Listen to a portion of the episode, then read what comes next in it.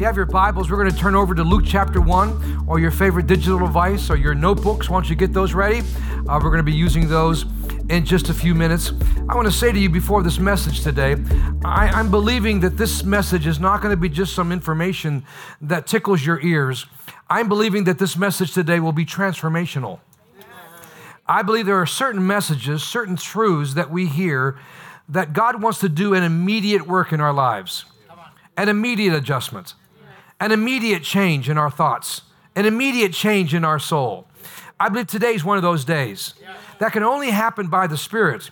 Can't be just because I want it to happen or it sounds nice. It has to be that we're in partnership together because I believe the word you're about to hear is so important for where you are right now. I'm that confident that this word is so important to where you live and where you are right now that God wants to immediate do a transformational change in your life.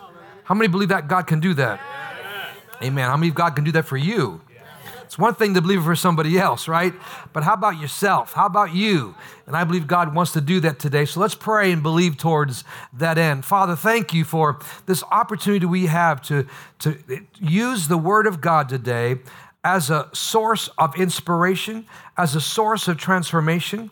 Lord, your word is already blessed, and we believe your word has a blessing on it. But we believe, Father God, there's a specific anointing you desire today to deliver this word and Father, people who have a heart to receive, uh, ears that are open, a mind that's willing, Lord God, so we are ready to receive this word today.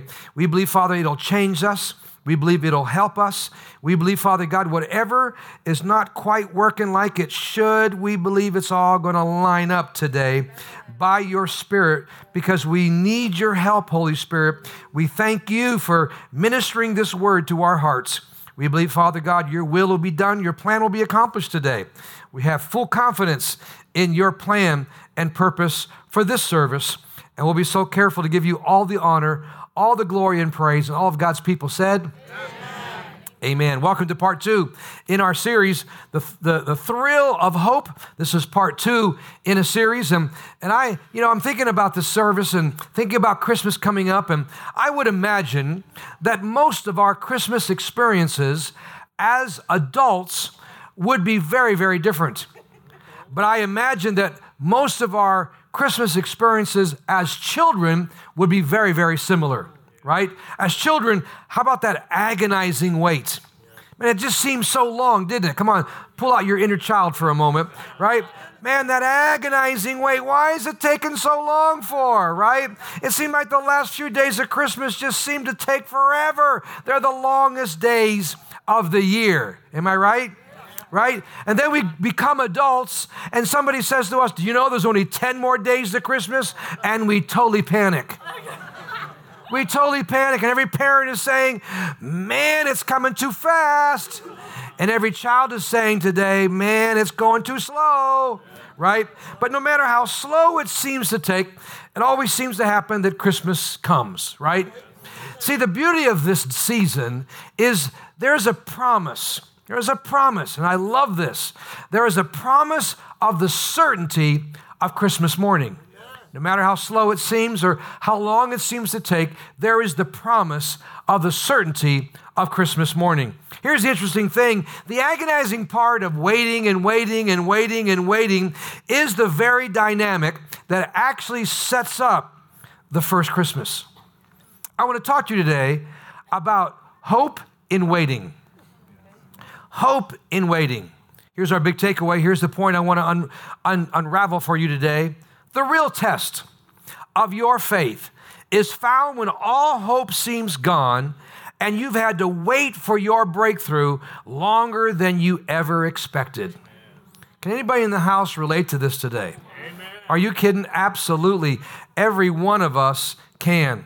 You may know this, or this may be new information for you, but for many generations, there's always been a handful a remnant, if you will, of Jewish people who waited every single day for a specific arrival. Not for Santa Claus, but for the Messiah. in every single generation, there has always been a group of people that literally live their lives every single day in obedience to God's command, knowing this could be the day that the Messiah arrives. But unlike the certainty of our Christmas, this went on for generation after generation after generation, and nothing ever happened. In fact, 99.99% of the people that, that believed God for the Messiah to come died way before the fulfillment of that promise. But every generation, there was somebody who prayed, who waited, and remained faithful. Then another generation, there are people that prayed, who waited, and who were faithful. Then another generation of people who prayed and waited, who were faithful. Thank God for these people. Amen. Meanwhile, many during this time of waiting actually abandoned their faith. They must have thought, well, this is just a fairy tale. This is a myth. Who in the world would devote their entire lives to a promise that was a couple thousand years old? There was always a group, though, that got up every day and lived as if this was the day that the Messiah would show up. See, today I want to introduce you to two of those people who believe that. Here this story is so relevant, and the reason why it's so relevant for us today is because at some point in your Christian experience, at some point in your spiritual journey, this will happen to you. At some point, this will happen to you, and oftentimes happen several times in our spiritual journey, because at some point in your spiritual journey, God will seem so quiet and so inactive that you will think and even say, Why am I doing this? Why am I attending? Why am I serving? Why am I giving? Why am I believing? Why am I obeying? Why am I still here? Why haven't I moved in with him yet? And why haven't I taken the money yet? And why am I living like my life every day, like my life? There's something bigger for me to do than what I'm presently experiencing. And why am I doing this? Because at some point, there are seasons in our lives where, in our attempt to be faithful, in our attempt to be good Christian people, we finally ask the question what am I getting out of all this? Come on, where is all this going? Where is all this happening? What is I'm is it any bit of what I do making a difference?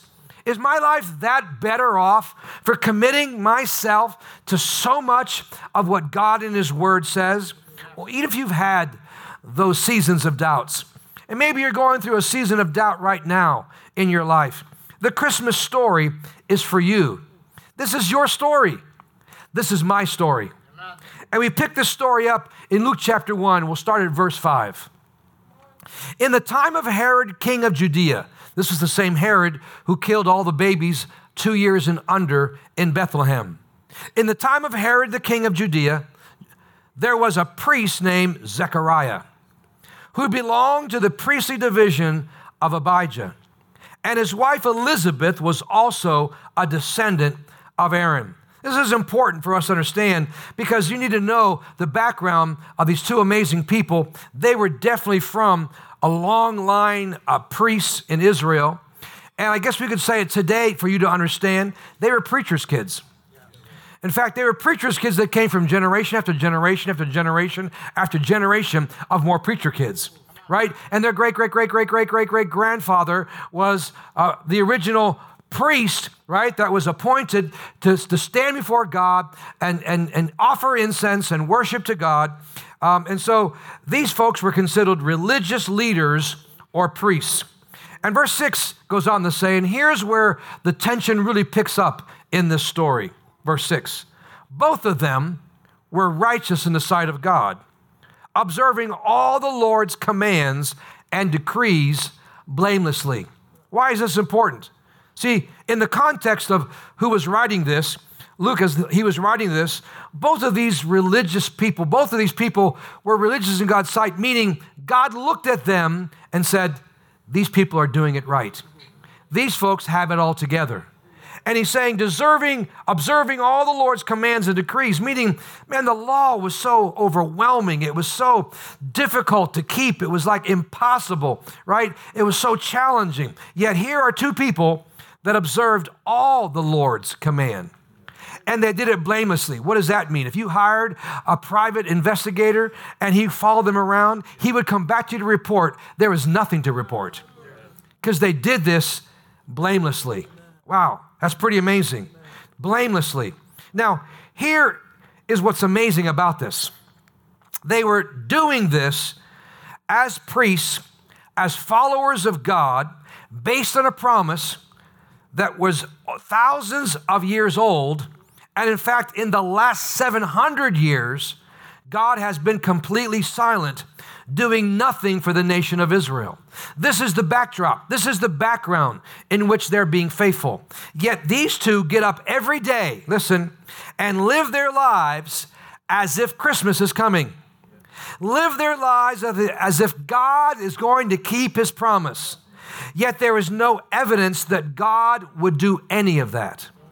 So the question, when I put myself in this story, as I try to do to, to bring the story alive to you, when I put myself into this story and I know what's yet still to be read, I know the story, I insert myself in the story and I say, okay, so Zechariah, so Elizabeth, how is all this blameless life working for you?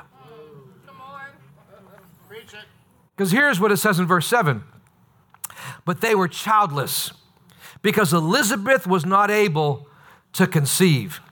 So let me get this straight. You're living this blameless life day after day after day, waiting for the Messiah, serving in the temple, being good people, missing out on opportunities, making sure that you're committed and you're, you believe you're in this for the long haul.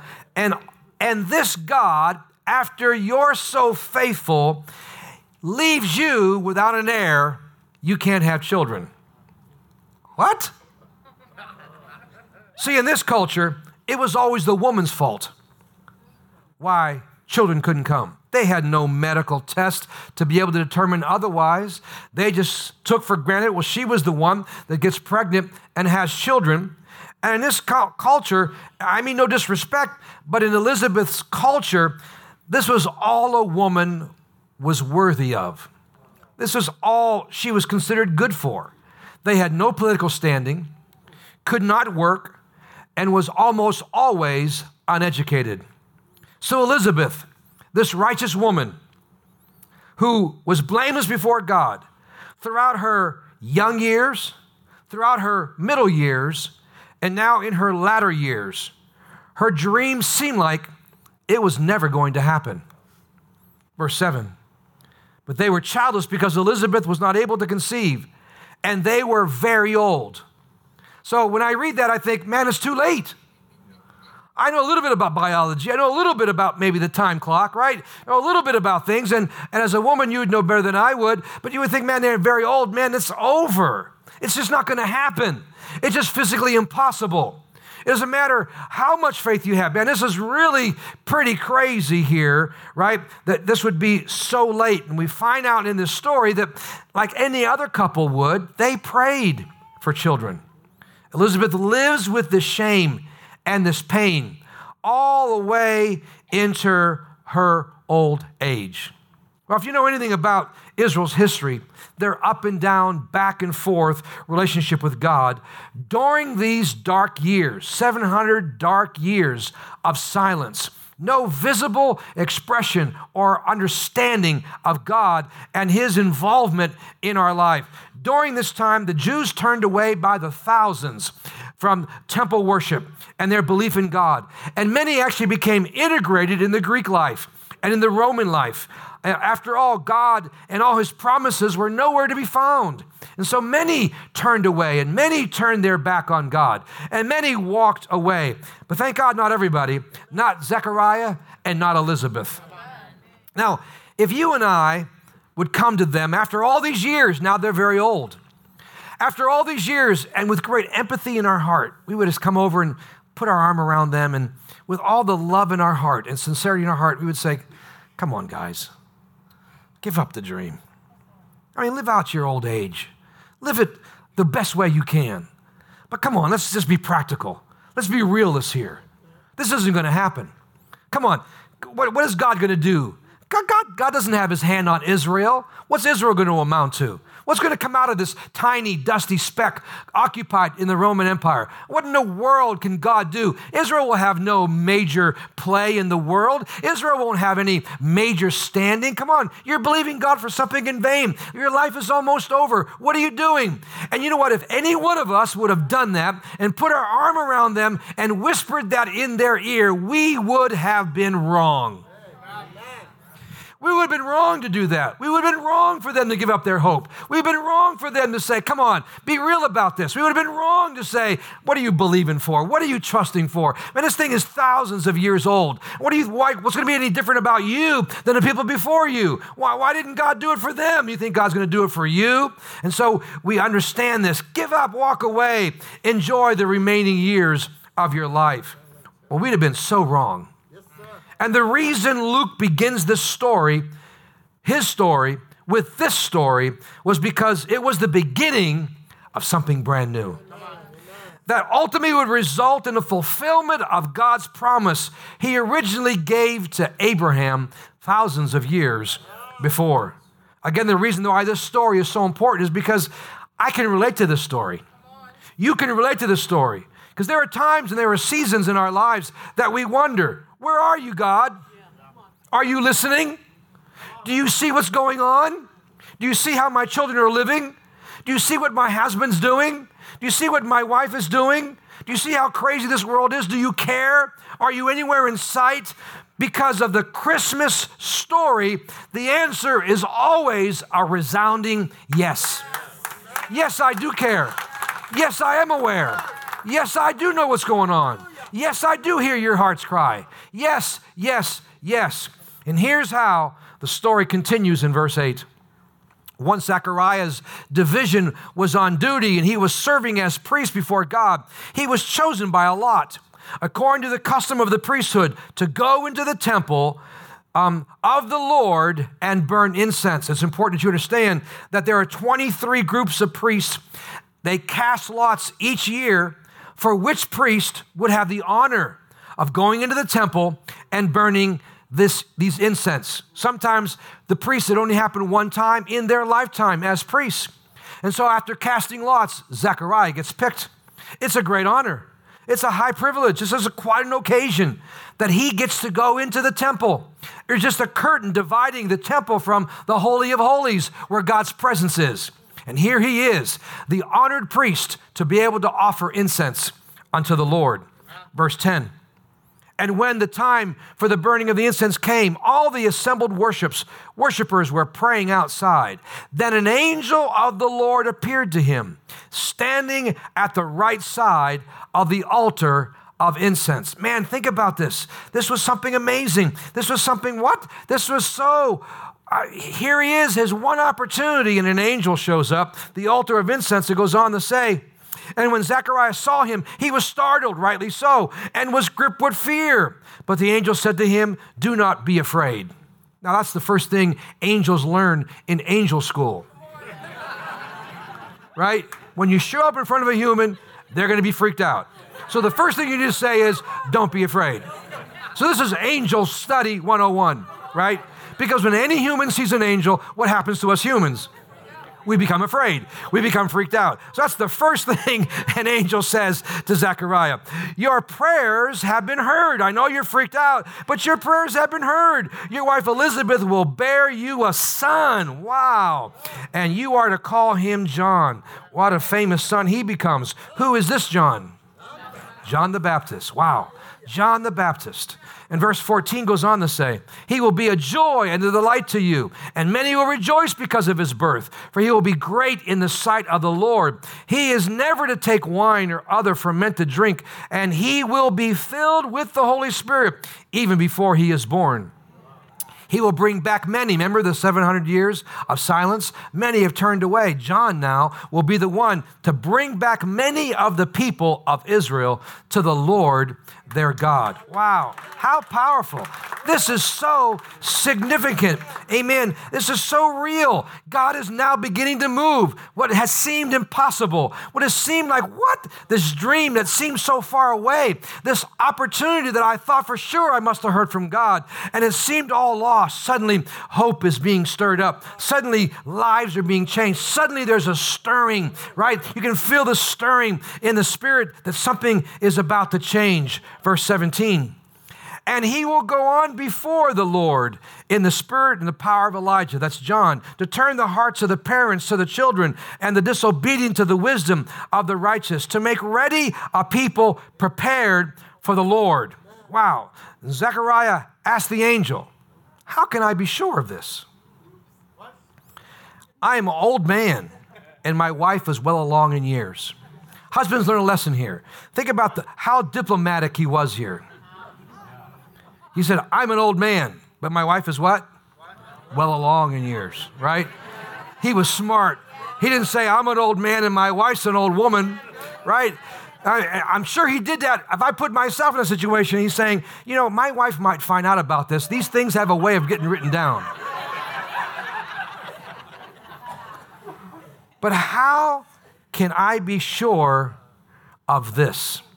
How can I be sure of this. In other words, I'm with you here. And that's pretty phenomenal that an angel showed up. I get it, but I think you're late. I think you're just a little too late. We've been praying about this since we were in our 20s. We've been praying about this since we were in our 30s. We've been praying about this since we were in our, our, our 40s, our 50s, our 60s, our 70s, our 80s, and now we're old. I don't know about this. And look how the angel responds in verse 19. The angel said to him, I'm Gabriel. Now, Del Turco version, I read, dude, I'm Gabriel. I'm not the assistant angel. I'm not the angel in training. I'm not the rookie angel here that the bell has to ring so I get my wings. Come on, right? I'm not that angel. I'm Gabriel. Pay attention. Amen. And he goes on to say, I'm Gabriel. I stand in the presence of God. Hello, somebody. And I've been sent to speak to you and to tell you this good news. And now you will be silent, not able to speak until the day this happens because you did not believe my words. Keep the screen right there. Go back to that other screen. Go back. Amen. Now, listen to me. I could do a whole series on just this part right here. When God puts a dream in your heart, you better watch your words. The bigger the dream, the more important your words. The bigger the assignment, you better watch what you say about that assignment. You better watch what you say about what you wrote down in your journal, what God spoke to you in that time of prayer, what God spoke to you during that time of prayer and fasting. And you, look, you can look back three journals away and say, here's what you said. And every one of us need to learn a lesson from this. Every one of us need to learn a lesson that you better watch your words. When things seem lost and times take to, and it takes a lot of time for your dream to come to pass, you better watch your words. And now you will be silent. You'll not be able to speak because I don't want you messing this up. I don't want your negativity. I don't want your old age getting in the way. I don't want your stinking thinking. Am I in the right room? Amen. And, and you will be silent and not able to speak until this day happens. It's too important.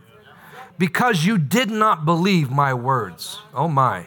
Goes on to say, which will come true at their appointed time.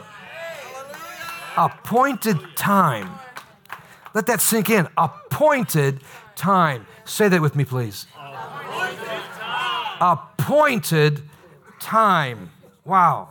See, do you mean, God, you've had this date blocked off on your calendar? Yep. yep. Do you mean throughout the 700 years of silence that God, you've been working on this plan for all this time? Come on. Yep. Do you mean, God, you have not stopped paying attention even though you were silent? Never. Yep. Do you mean you not only heard my prayers, but you've heard the prayers of the saints for generations ago? Yep. Do you mean that what God has promised me in His Word is already on His master calendar? Absolutely. Are you kidding me? I wish one day I could get a glimpse, don't you, of God's master calendar? Man, this massive calendar, every one of you have one. And wouldn't it be amazing to look at that master calendar and say, oh, okay, I see it. Right there, my name's on there, Jonathan Del Turco. Okay, oh, okay, I see that coming down the road. Okay, I see that coming down the road. Okay, I see that happening in the future, right? Wouldn't it be nice to have that master calendar? But that's why we have to wait well, because there is such a calendar. But God knows He can't show us the whole calendar, it would freak us out. It would cause us what? It would cause us to not understand because God knows exactly what He's doing here. Verse 21, listen. Meanwhile, the people were waiting for Zechariah and wondering why he stayed so long in the temple. When he came out, he could not speak to them. They realized he had seen a vision in the temple, for he kept making signs to them, but remained unable to speak. When his time of service was completed, he returned home. After this, his wife Elizabeth became pregnant, and for five months remained in seclusion. The Lord has done this for me, she said. In these days, he has shown his favor and taken away my disgrace among the people. Wow. How wonderful is that? We could stop the story there and think, man, this is great. This is so encouraging. But listen very carefully. This is just the warm up act. This is the pre concert before the concert. This is the appetizer before the main meal. Come on, somebody. Amen. You think that's great? This was just evidence that God was warming up. It's just evidence that God was gearing up to do what God had planned to do all along planning to do for those who remain faithful for generation after generation after generation, who died and never saw the fulfillment of the promise, but passed on to their children the hope the Messiah would come. Listen very carefully. Passed on to the to their children the hope that sometimes the biggest of God's plans can take time to come to pass. Passed on to their children that God is a God who keeps his promise. Passed on to their children, never give up your hope in the waiting. Wow, wow, wow. See, every generation in Jewish life had this group of people, had this remnant of children who believed because they grew up with parents who passed it on to them, who grew up believing. And mom and dad said, This is how we live. This is how we believe. This is how we serve. This is what we do. And because this is what we do, this is what your family does. And brought them up in faith, waiting. Brought them up, never, never doubting, never ever saying, God can't do this for us because He can. That's the kind of God we serve. And parents, the way you bring up your children and what you say over them in the waiting periods, what you say over them during the most difficult seasons of your life, you are, you are planting in them when their difficult season happens when their challenge happens, when all hell breaks loose in their life, they're going to remember, oh, mom and dad didn't give up. Grandpa didn't give up. Grandma didn't give up. Great grandpa had a story to tell. Great great grandma had a story to tell. Come on, somebody. We raise our children knowing that this is how we live. This is what we do. We will not back down. We will not give up, no matter what the devil tries to do, no matter what lie you might hear around you. They raise their children to be these kind of giants in faith, to learn how to wait well. Amen. Here's how the story concludes. Wow. Luke 1 26 to 28. And then in the sixth month of Elizabeth's pregnancy, God sent the angel Gabriel to Nazareth in the town of Galilee to a virgin pledged to be married to a man named Joseph, a descendant of David. The virgin's name was Mary. And the angel went to her and said, Greetings, you who are highly favored, the Lord is with you. Question Was the waiting worth it? Are you kidding me? The Messiah was born.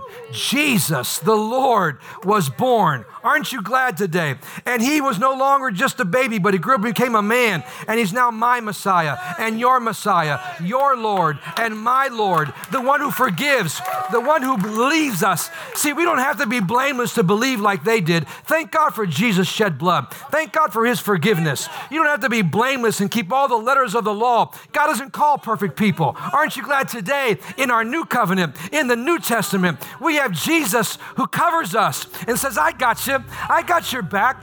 You're not going to have to live blameless. Amen. But you need to learn how to come to me. Let me forgive you and then trust me with your life and trust me with all the imperfections of your life. I'll make it work. I'll make it come to pass.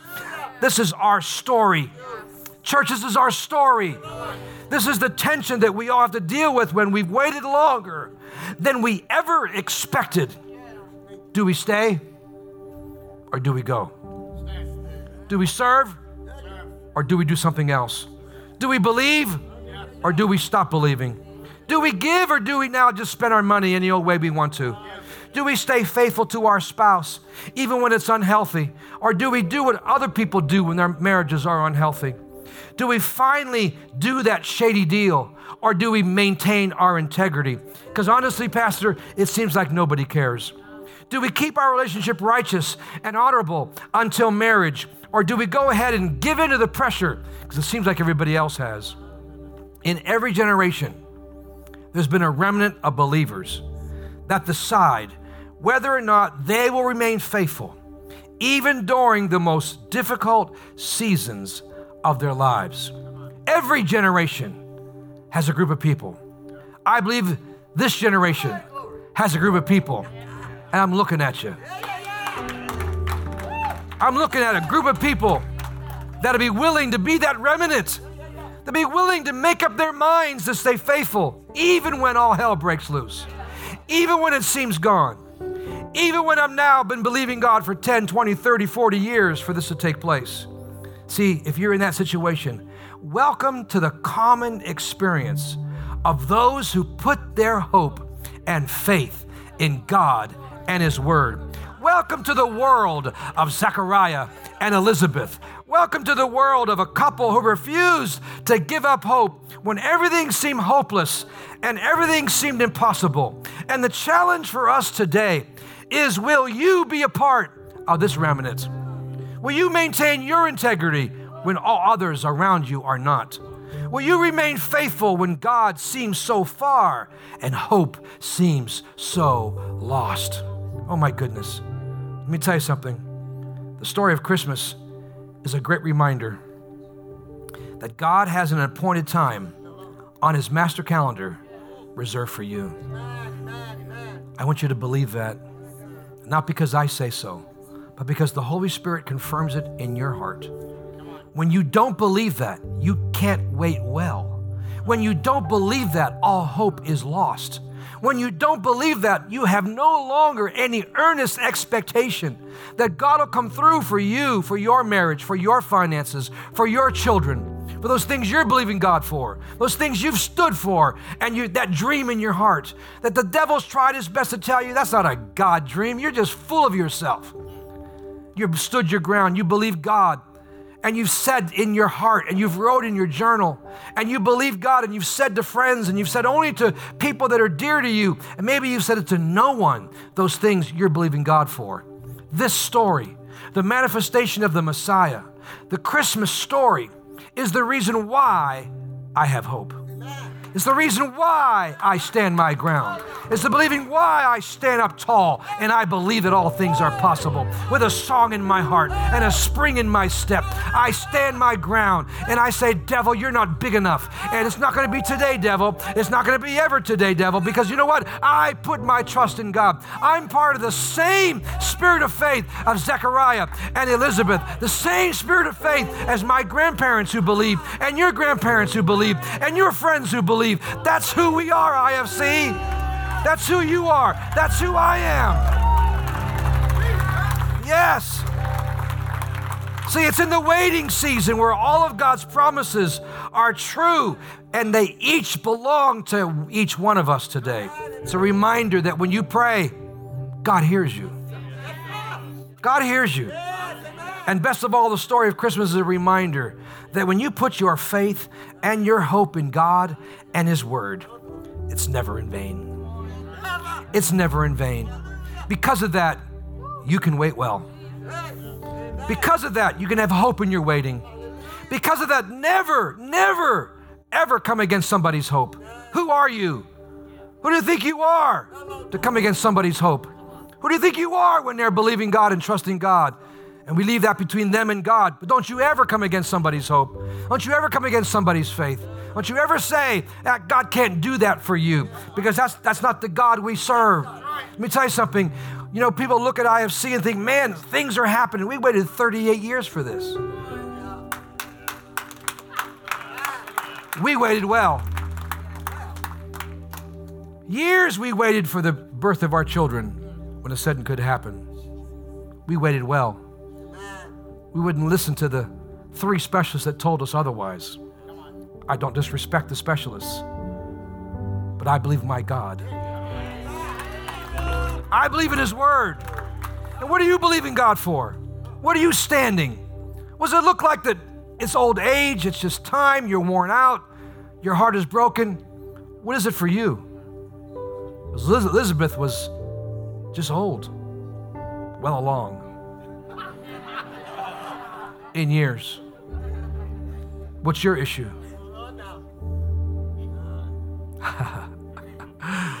this word is so amazing today. What was our big takeaway? The real test of your faith, IFC, listen carefully, is found when all hope seems gone. Anybody can live for Jesus when all the bills are paid. Everybody's happy. Mom and dad are getting all the sex they want, right? Everybody can be happy. I just threw that in there for whatever reason. I have no idea. Okay? It's there and it just it came out. I guess you I just showed you my priorities, right? Anyways, back to being spiritual. when all hope seems gone, I don't want to lose you yet. And you've had to wait longer for your breakthrough than you ever expected. That's the real test. But I'm telling you, when God seems far and hope seems lost, wait, stand, believe, declare, put a smile on your face, put some makeup on, ladies. Men, get dressed up. Shave, you look like a bum. Right? Right? When all seems lost, man, you pick yourself up and say, Today could be the day. Today could be the day that breakthrough comes. Today could be the day. And when you wait well, you will never be disappointed. Come on, stand to your feet. Come on, give God praise today. Woo! Thank you, Lord. What an awesome God you are. You're so awesome and so mighty. We bless you this morning. We thank you today. Father, we prayed at the beginning of this message that there'd be transformation today. I pray that there was. I pray that there is. And I pray, Father God, as we go our way today, that this message will resound in our hearts, will resound in our soul, and bring healing, and bring restoration, and bring joy, and bring purpose back to our lives, and bring us back to our right mind, bring us back to right thoughts, bring us back to our right words, bring us back to what your word declares. Father God, that you'll bring us back from the brink, the brink of giving up, the brink of letting ourselves go, the brink of committing suicide, the brink of the darkness of our lives, that we'll come back and light will shine again. Joy will will come again. We'll sing a new song again. We'll realize that God has not left me nor forsaken me like He promised He always would. My, my, my. Thank you, Father. Just bask in that for a moment. I know we got to go, but let's don't miss this moment. What are you dealing with? What's been your excuse? What's been plaguing your thought life? No more. I thank you for a divine deposit of hope and faith to wait well.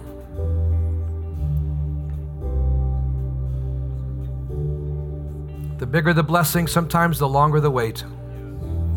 I don't like it, you don't like it, but get over it.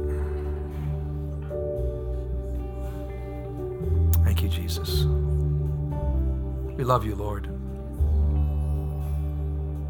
Thank you, Holy Spirit, for transforming our thoughts today. Thank you for your divine intervention in our lives. right here, not only before Christmas, but before the end of the year. Thank you for that. You're so good. With every head bowed, every believer praying with me, please. There's no way to be able to wait well without Jesus in your heart. Let's just be honest. There's no way to stand tall and to be who you're supposed to be without Jesus in your heart. That's why Jesus came. Now it's time for you to make sure He lives in your heart today. If you're here and you'll say, Pastor, I don't know this Jesus. I want to, though. I don't have a personal relationship with Him. I need to. I can't be all over the map. I can't let all these circumstances determine my future. I need something real. His name is Jesus today. He wants to live inside of your heart and transform you from the inside out. Say, Pastor, pray for me, please. I need this Jesus. If it's at you, you today, will you raise your hand nice and high? So I know who you are today. Yes, thank you. God bless you. Who else? Thank you. God bless you. Yes, I see it, ma'am. Thank you. God bless you. Who else? Raise it up high today. Thank you. Good for you. I see it, sir. Raise it up high. Who else? Yeah, thank you. Wonderful. Thank you, Father. Anybody else? Every service, hands going up. Every service, people are opening up their heart all the way in the back. I see it. God bless you. Thank you for that hand, sir. You're a good man. God bless you. My, my, my. Before I pray, you'll say, Man, I, I so needed this message today. This message has really changed me from the inside out. If you believe that's you today, why don't you raise your hand today. Yeah, all over the place. Yeah, yeah, yeah, yeah. I needed this. Thank you, Pastor, for this message. Thank God for the Holy Ghost who directed us this way today. Amen. Good for you. I believe you'll never be the same in Jesus' name. Pray this with me. Father, in Jesus' name. Here's my heart. I need you, Jesus. I can't do this by myself. I've tried, and I fail every time. But I declare you as my Lord and Savior. Forgive me from my sin. I denounce my past. I don't want to be the boss. I want you to be the boss of me. I receive by faith salvation, forgiveness, eternal life. And from this day forward, I will wait well. In Jesus' name, amen. God bless you. Thanks for listening. To stay connected, find out our service times, or how you can get involved, please visit inclfamilychurch.com for more information. Our mission at International Family Church is to help you know God for yourself, to find freedom in your life, to discover your God given purpose, and help you make a difference in the lives of those around you. One of the easiest ways you can help us do that is simply by sharing this podcast and connecting with us online. You can do so by subscribing, leaving a review on iTunes, or sharing it with your friends on Facebook. Thanks again for listening.